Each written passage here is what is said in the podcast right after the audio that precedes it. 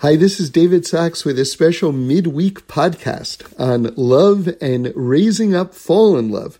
If you'd like to be part of the Zoom talks that we've been doing, subscribe at Torah on iTunes.com. We'd love to make you a part of the community. Hi, this is David Sacks, and welcome to Spiritual Tools for an Outrageous World. Every week we do a little couples therapy between us and God. It's a chance to deepen and explore our most important relationship. All right, good. Well, I'm glad you're here. Um, I want to talk about um, Nadav and and and love, and especially this this concept of um, what they what they talk about as they call it fallen love, which is which is a very kind of interesting idea, you know. It it's so so let, us connect a couple of things because we have um, with Nadav and Avihu, we have the dedication of the Mishkan, we have their death, we have the fact that they're incredibly holy, we have this whole concept of love and we have the whole concept of the Mishkan being a tikkun for the Chet Egel. So all these things have to come together. So let me just start off with what I think is maybe the most um, relatable part to all of this. And it applies to you and me and, and everything like this. And I think I, I saw this from one of the Rebbe's. I'm not I'm not sure which Rebbe, but um, but but the idea is like this when you see something that you like, that you really, really like. So let's imagine you're like way into cars or something like that. and someone someone drives by with a whatever it is, you know, a Ferrari or something like this. Just something that really grabs your eye. And you go, "Wow." You know, like that's like all of your attention becomes focused on that and and ju- don't just think about Ferraris. Fill in the blank. It could be a house. It could be it could be a a watch. It could be you know something in the window of um, a jewelry store. Uh, it it could be anything. It could be someone else's husband or wife or or whatever it is, kids, whatever it is. But something that just sort of like you look at it and it captures your attention, and then at that moment, like all you can think about is how much you love that thing or how much you're drawn to it. So, so, so the Torah is teaching something very, very interesting here. That that this is the concept of fallen love. And and what does that mean exactly? That that at that point you are directing all of your love to something other than God and that God basically kind of like n- knows that about you and knows that this is, say, I don't want to say a weakness, but maybe a, an aspect of your character that you still have to lift up.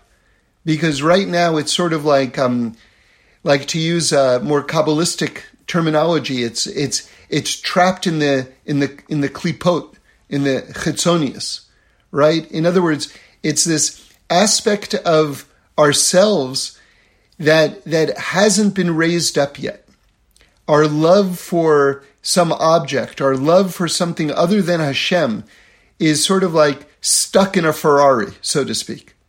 Right? So what Hashem does is he shows us this thing wherever it is our love is trapped. He shows us this thing and and you have to have in mind like imagine that there's like a fisherman like up in the sky, right? Kaviyochel, like Hashem, so to speak, is like a fisherman. And this Ferrari or this or this diamond something or this this this watch is like the fishing hook. And so what what the idea is right now is is that you have an opportunity when you see something that you're really drawn to to, to, to think to yourself, oh, this is my opportunity, like a fishing hook being reeled up, is to reel up this aspect of my fallen love right now and to elevate it toward heaven. So again, let's just review that because this is a very big idea. If you can do this with your life, you're, you're really going to rock and roll. You're really going to climb the spiritual ladder. To be sensitive to the idea that when you when you see things that you're like really drawn to and is like taking your attention away from your love of God, that that's God alerting you. In other words, in other words, here would be the um, the simple way of saying it, but it would be the um, it, it would be uh, unsophisticated or, or or naive to understand it this way. You go, oh, um, this this thing, this this beautiful woman, this whatever it is, this um, this this this this catalog that I just got about a cruise to Alaska, whatever it is.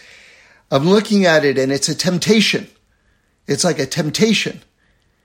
And God wants to see, am I going to go to that or am I going to not, or am I going to just direct my attention and my love to Him?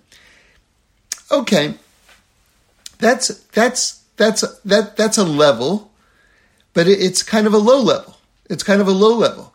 What we're saying is that there's, that there's bigger than that.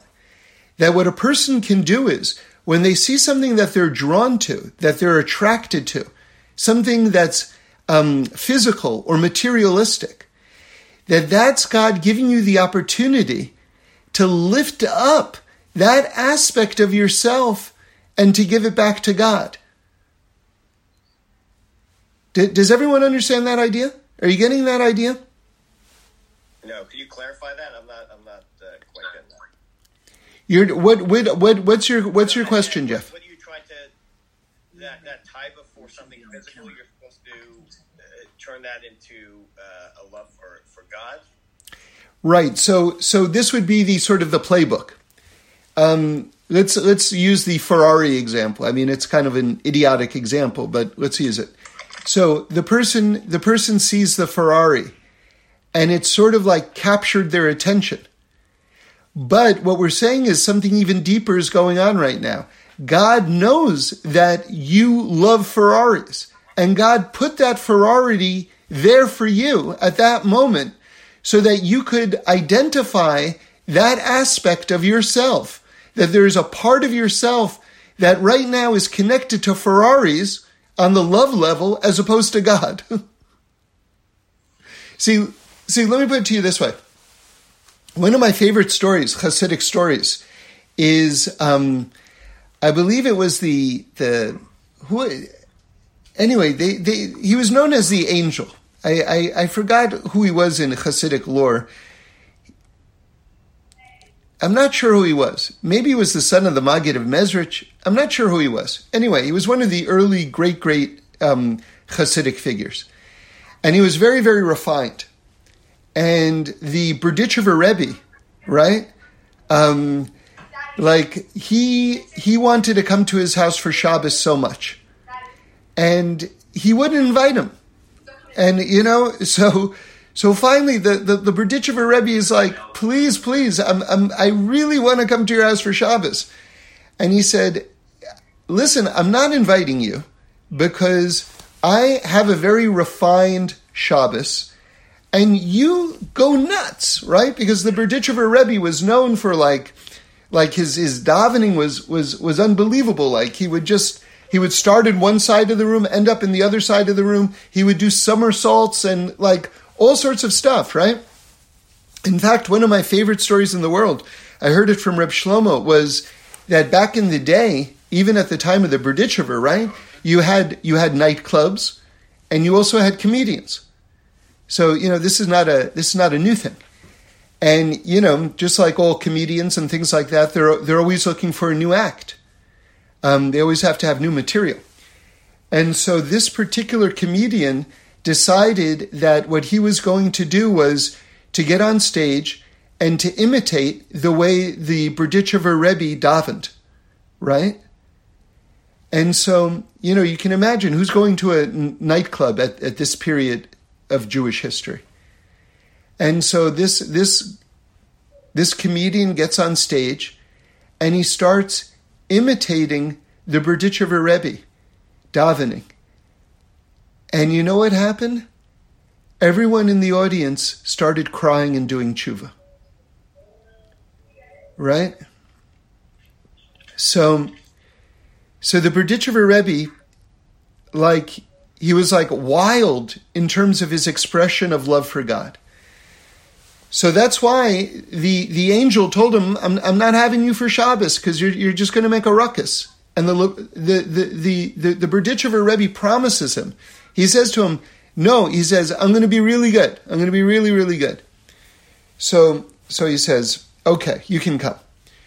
So he he comes for Shabbos and and like you know Shalom Aleichem, Kiddush, everything like this. You know he's he's holding it together and they had someone who was you know like a servant who is who is serving the meal and you know you start off with with the fish and i guess this is a way of speaking in in russian or something like that some idiomatic way of speaking in russian the the tradition at that point was to have um, sweet fish and and fish that wasn't sweet so you you had your choice right so the waiter comes up to the Berdichever Rebbe and he says, Do you love sweet fish or the other fish?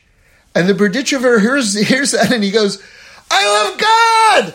And, and he, he throws up his hands and he knocks the fish tray up in the air and the fish lands on the tallis of the Rebbe who, who's like, I'm not inviting you because you're going to make a ruckus. And it stains his tallis. Right? And and this is the really, I mean, in my opinion, every part of this story is amazing, but this is really even more amazing. Is that this Rebbe, who is really so refined, refused to have his tallis cleaned because he said, This is the stain, this stain was made by someone who really loves God. And that tallis was handed down and and the next person who got it, I forgot all the names. The next person who got it would only wear it on Shabbos because it was so holy. And then the person who got it after him only would wear it once a year on Yom Kippur because it contained a stain from someone who really loved God. And then finally, the last person was buried in it. So, so this idea of love, we have to be like in our lives, we have to be sensitive to this word love. And we have to be really protective of it. We have to be really almost jealous of this word love and the use of this word love. Like, you know, I, I, I don't know, and this must be a quarantine thing in my just procrastinating yesterday, I, I l- looked online to see um, how people were rating the films of Wes Anderson, right? Who and, and I saw there were about five different, five different. Um, yeah, five different ratings, right? Of like different combinations of who who who loved who loved what film the most. And and why did I go on that at all? Because I love Wes Anderson. But that's exactly what I'm talking about. After you hear about the Berdichever Rebbe who throws his arms up in there and says, Which fish do I love? I love God! Right? Like how can you how can you say, Oh, I love Wes Anderson? How how could you how could you even how could you even use that turn of phrase? So, so again, I, I, I don't want you to think that I'm being anti-arts or anti-culture or anti-intellectual, because because if if if that's what you're hearing from me right now, you're you're missing the point. You're missing the point. David, I'm sorry. Can you? I think some people may not know they're on. If you could mute everybody so that we can hear you, because it keeps popping around. Yeah, yeah, yeah. I'm gonna I'm gonna do my best to do that. Uh, uh, where where is that? Um, where is that? Uh, that ability? If, you're on a laptop, I Yep. think it's like your your lower left. I think you, I think there's a way to mute participants, or maybe the top right. I don't know. Okay, I'm gonna. There's definitely a way to do it. Yeah, I'm gonna do my best here. I've got mute my audio. No, you shouldn't mute your audio. Yeah. Someone named me. you should mute the Rosenberg's audio. okay. Okay, so whoever hasn't, I think whoever didn't mute their audio has now muted their audio, so we're okay. Um, Thank you. so, so again, or or maybe not. Um, so let's see. Uh, okay, I think everyone's muted now. So, so so again, what what what I'm what I'm asking you to be sensitive to, what I'm trying to make you aware of, and we'll get back to this idea of fallen love and everything like that in a moment, is to understand that uh, that the word love is is is is is a special word. It's a, it's a special it's a special word and really, it should just be used in terms of our relationship with God. We have to reclaim that word. And again, don't don't think that I'm being anti-culture or anti-intellectual or something like that. Like I can't say I I, I love the works of Shakespeare. That's what you're telling me. I can't say that. That is what I'm telling you. Yes, you you cannot say that. You can say, I prize the work of Shakespeare. I'm inspired by the works of Shakespeare. I, I, he is, he is, in my opinion, the, the greatest writer in English. You can, you can say all of those things. You can show total appreciation. But to be sensitive to the use of the word love. Love is for God. Love is for God. And so now let's return back to this idea, and hopefully, um, hopefully it will be clear what, what I was trying to say before. What Hashem will do is, Hashem will show us where our love is trapped right now. Our love can be trapped in all sorts of different places. Okay? You know, there's a great country western song, right? I'm looking for love in all the wrong places, right? If you know that. Um, and what we have to understand, let's go a little deeper now, okay? What we have to understand is on a very, very deep level, when a person is, when a person is drawn to something other than God. They're looking for God.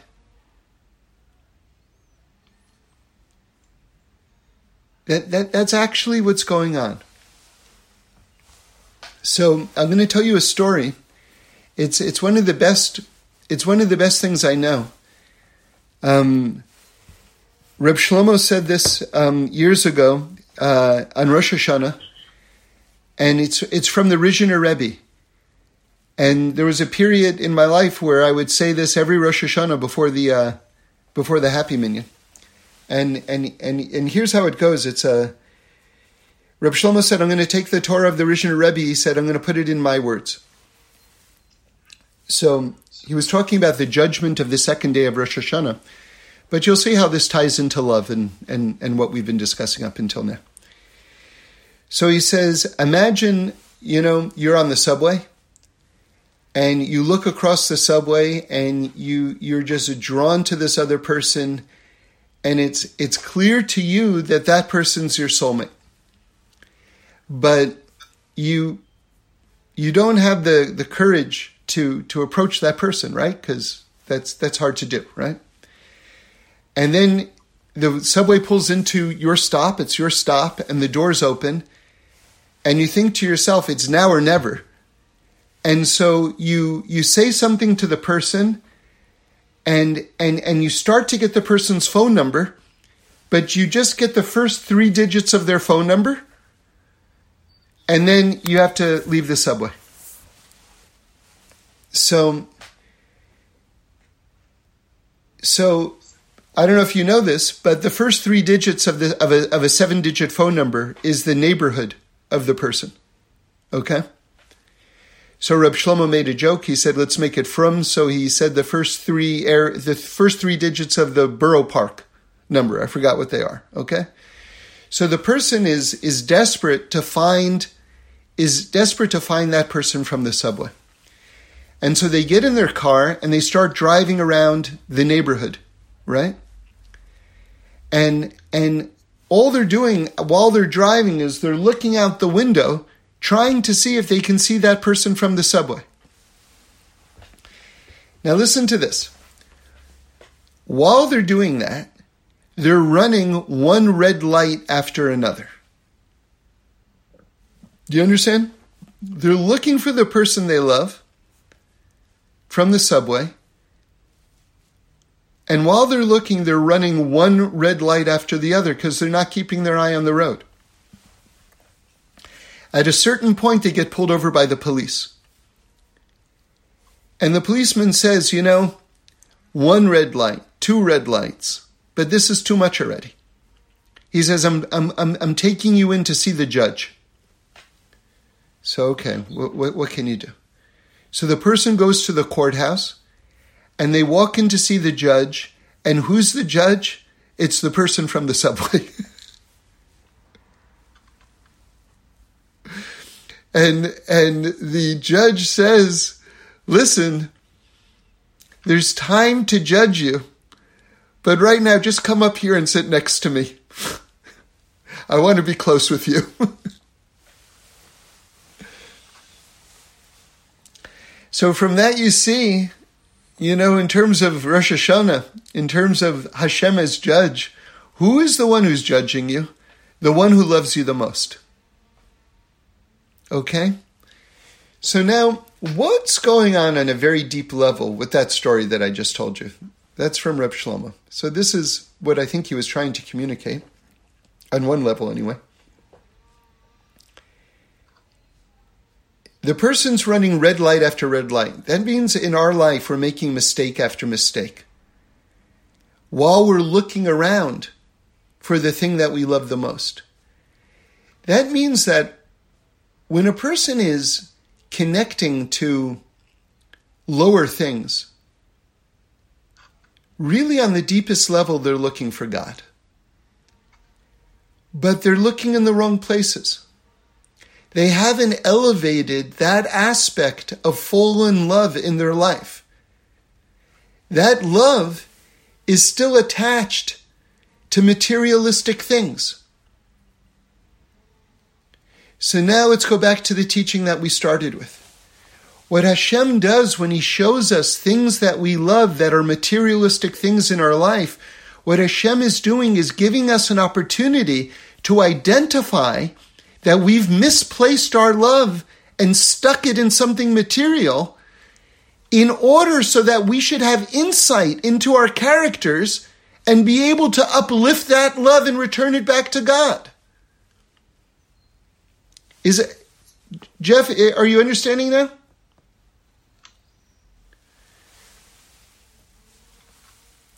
So again, with with that, let's let's be practical. Let's let's be practical because this is a very very practical lesson. This is like a big, this is a big gateway for us in order to really rise higher in terms of our, our, our spirituality and our relationship with God. The first step is to identify when something has like captured us. Right? Like if you, you know, if you look in a catalog and your eyes like open a little too widely, right? Or you see like, you know, someone is cooking something and you know, you smell something and you go, and your eyes open a little too widely. There should be like an alarm going off in your head, like, ah, misplaced love, fallen love. Again, I just want to make sure that we're communicating. That doesn't mean you can't like things. It doesn't mean that you can't appreciate things. It doesn't mean that you can't enjoy things.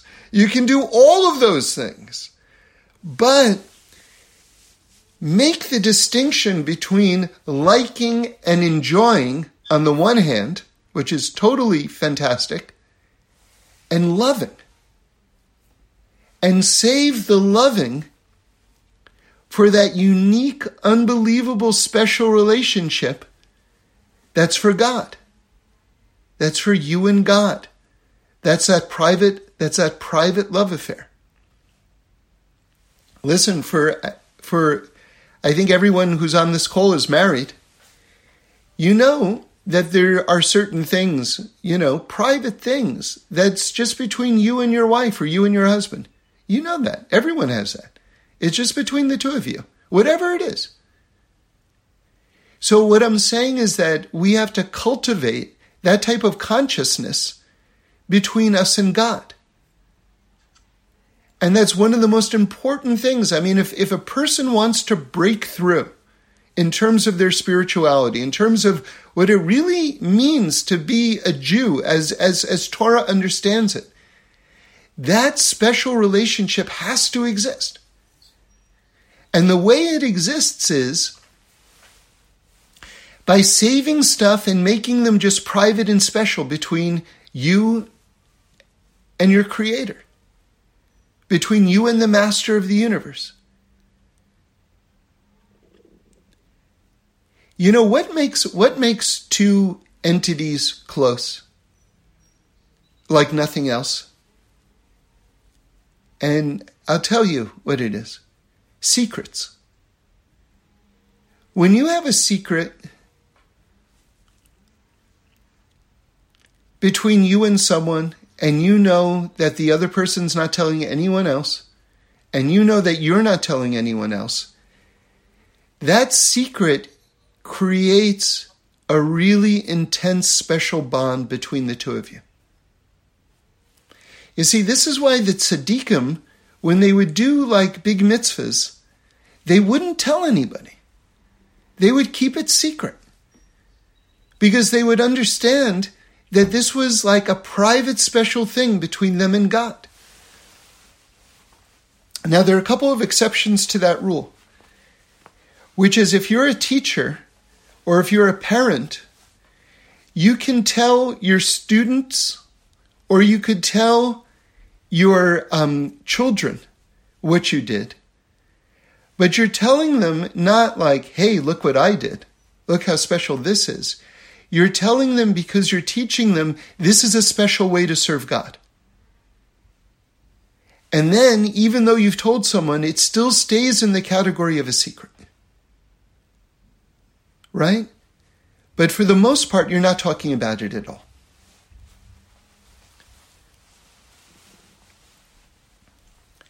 Okay.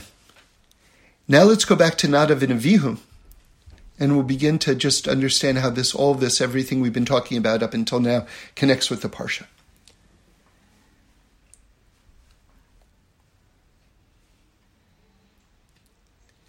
Why was there a Mishkan? And and the the the, the simple answer is is because we made the the golden calf. And what was the problem with the golden calf? The golden calf became a magnet for our love. See, remember, you know, there's a lot of teachings about the golden calf that we thought Moshe was dead and then we wanted a leader to substitute for him and everything like that. All that's true.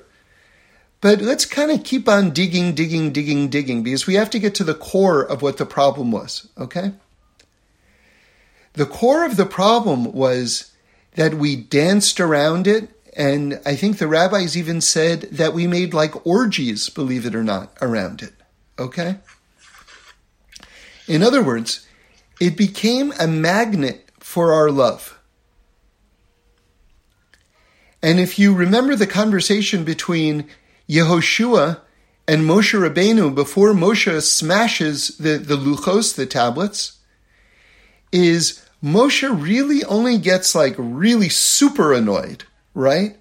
When he says, like Yehoshua says, it sounds like there's the the uh, like a, a, a war cry down there And Moshe goes, No, they're parting. Right? They're they're that's not that's not a war cry. They're they're they're like they're celebrating. By the way, I, I wanted to say this Torah um, just as an aside, but we'll get back to this idea of the the Chet Egel being a magnet for our love, unfortunately. Yehoshua was Zocha, he merited to be the next Rebbe of, of the Jewish people, right? Which is awesome because, you know, there were, you know, that's the Dor Deah, that's the generation that left Egypt and got the Torah at Mount Sinai. I mean, there were beyond, beyond, beyond, beyond, beyond, beyond, beyond, beyond holy people there, you know, alongside Moshe. But Yehoshua got the appointment. And I personally just wanted to say this Torah that um, that Yehoshua said that he heard the sound of war. And I wanted to say that that that was one of his merits. In other words, he heard that people were battling their own yetzer haras, not to, not to participate in the golden calf. What he heard was the struggle not to fall into that temptation. That was the war cry that he heard. And because he understood that the Jewish people were vulnerable and that they were actually trying and making an effort, for becoming a defender of the Jewish people there. That's why he had the merit to take over after Moshe. That's just a thought, but a side thought. So, so we see what the core problem was, and I'm, I'm, I'm quoting right now from the Eretz Tzvi, um, that that was the the ikar chet, the the ikar wrongdoing, the, the central wrongdoing of the of the of the sin of the golden calf. And how was the Mishkan the correction of that, the fixing of that? Because we were able, the Mishkan, the idea was to take all of our love that we misplaced by putting it into the golden calf and to collect all of that love and to put it in one central place, which was the Mishkan. To take all of that fallen love and to lift it up and to take all the gold that we had given to make the, the golden calf and to take that gold and more gold and to bring it to God and bring it to the base to bring it to the Mishkan, which is the, the Beis Hamikdash. So, d- does everyone understand that? How the Mishkan was a correction for the fallen love of the of the golden calf? Do you get that? Now, Nadav and Avihu, Nadav and Avihu, Nadav means gift, which is coming from the concept of love. And Avihu, the Eretz Tzvi again says, also comes from the word love. Both of them were taking all of the love and bringing it up to bringing it up to God. That's that's what happened when their souls flew out of their bodies. They were just like lifting up all of the all. But he says, you know something? There was a bit of strange fire. So so again, the the simple way of learning strange fire is they took the fire from the wrong place in the Mishkan and then they brought it and they lit something in an incorrect procedural way. But he wants to say that fire means love. And what does it mean that they brought strange fire? that when they were elevating all the love of the Jewish people in this place of love, which was the Mishkan, which was the correction of the golden calf, they picked up just a tiny bit of misdirected love. And that's what kind of just, you know, you know, when they make microchips and things like that. You see everyone's work wearing these hazmat suits. You know, there there can't be like like the smallest bit of anything. Just we, we, we see that just in like the just in making a, a, chip.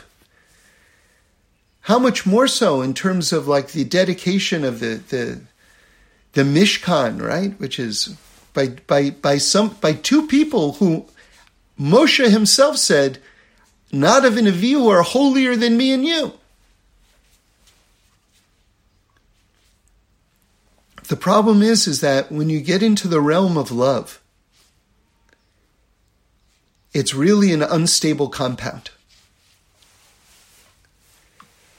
And um, the Eretz Tzvi says something very interesting. Here, I'll give you an example.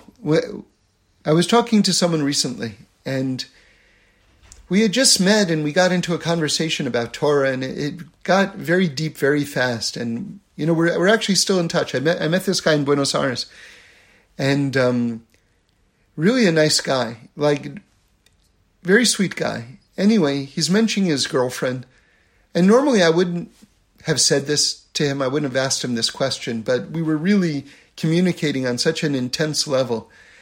I said to him, I said, your girlfriend, I said, is she Jewish? And and he says to me, um, you know, I never asked.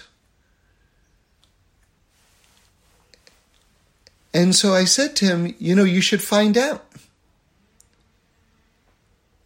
I said, because right now it sounds like you're not so in love with her yet. So you still know that you're supposed to marry a Jewish girl. But if you get a little bit more in love with her, you're gonna you're not gonna know that anymore.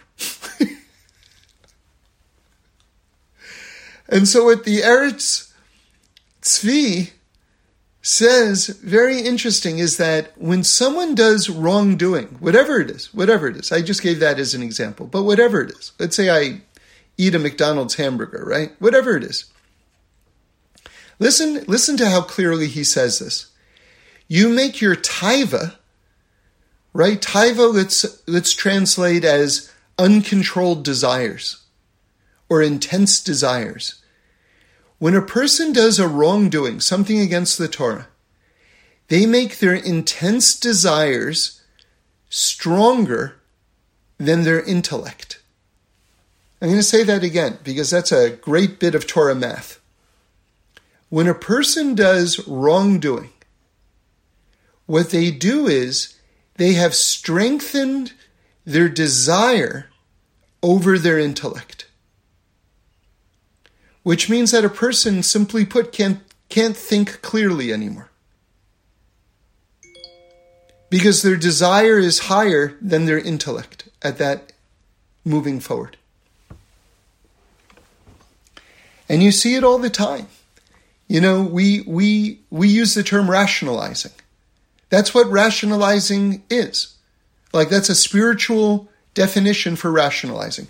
Rationalizing means you know something is wrong, but you found a reason to do it anyway because you want to do it so much. That's what rationalizing is. But do you hear how the Eretz Tzvi is saying it? He's he's using Torah math to say it so so clearly, so beautifully. He's saying that when a person does wrongdoing, their desires become stronger than their intellect. So how do we how do we reverse that problem? How, how, do, how do we how do we save ourselves? Right? And the answer is by elevating fallen love. If we can if we can reserve that word love and just make it between us and God,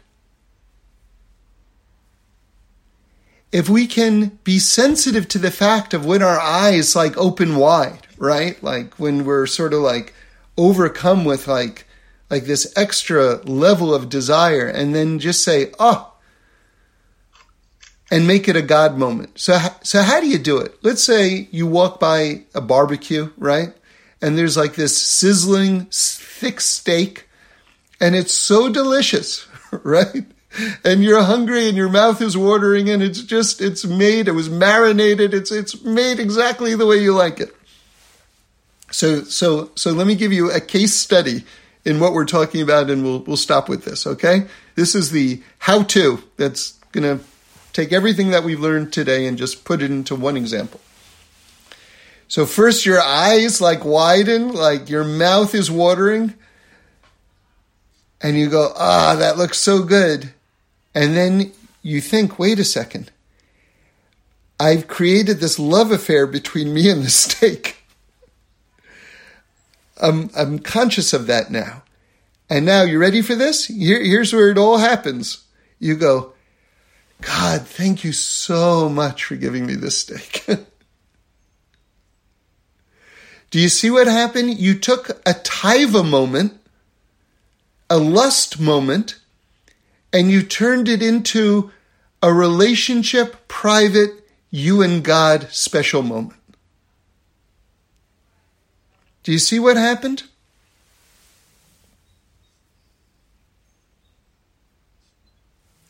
You walk by Tiffany's, right? And in the window is like this watch that's like unbelievable, right? And you go, wow. And then you go, oh, God, you put such beauty into the world. Wow. You're such a craftsman, God. You don't just make people, you don't just make planets, you don't just make galaxies, you also make watches. Ah, it's beautiful. Again, you took this taiva moment and you turned it into this special love moment between you and God.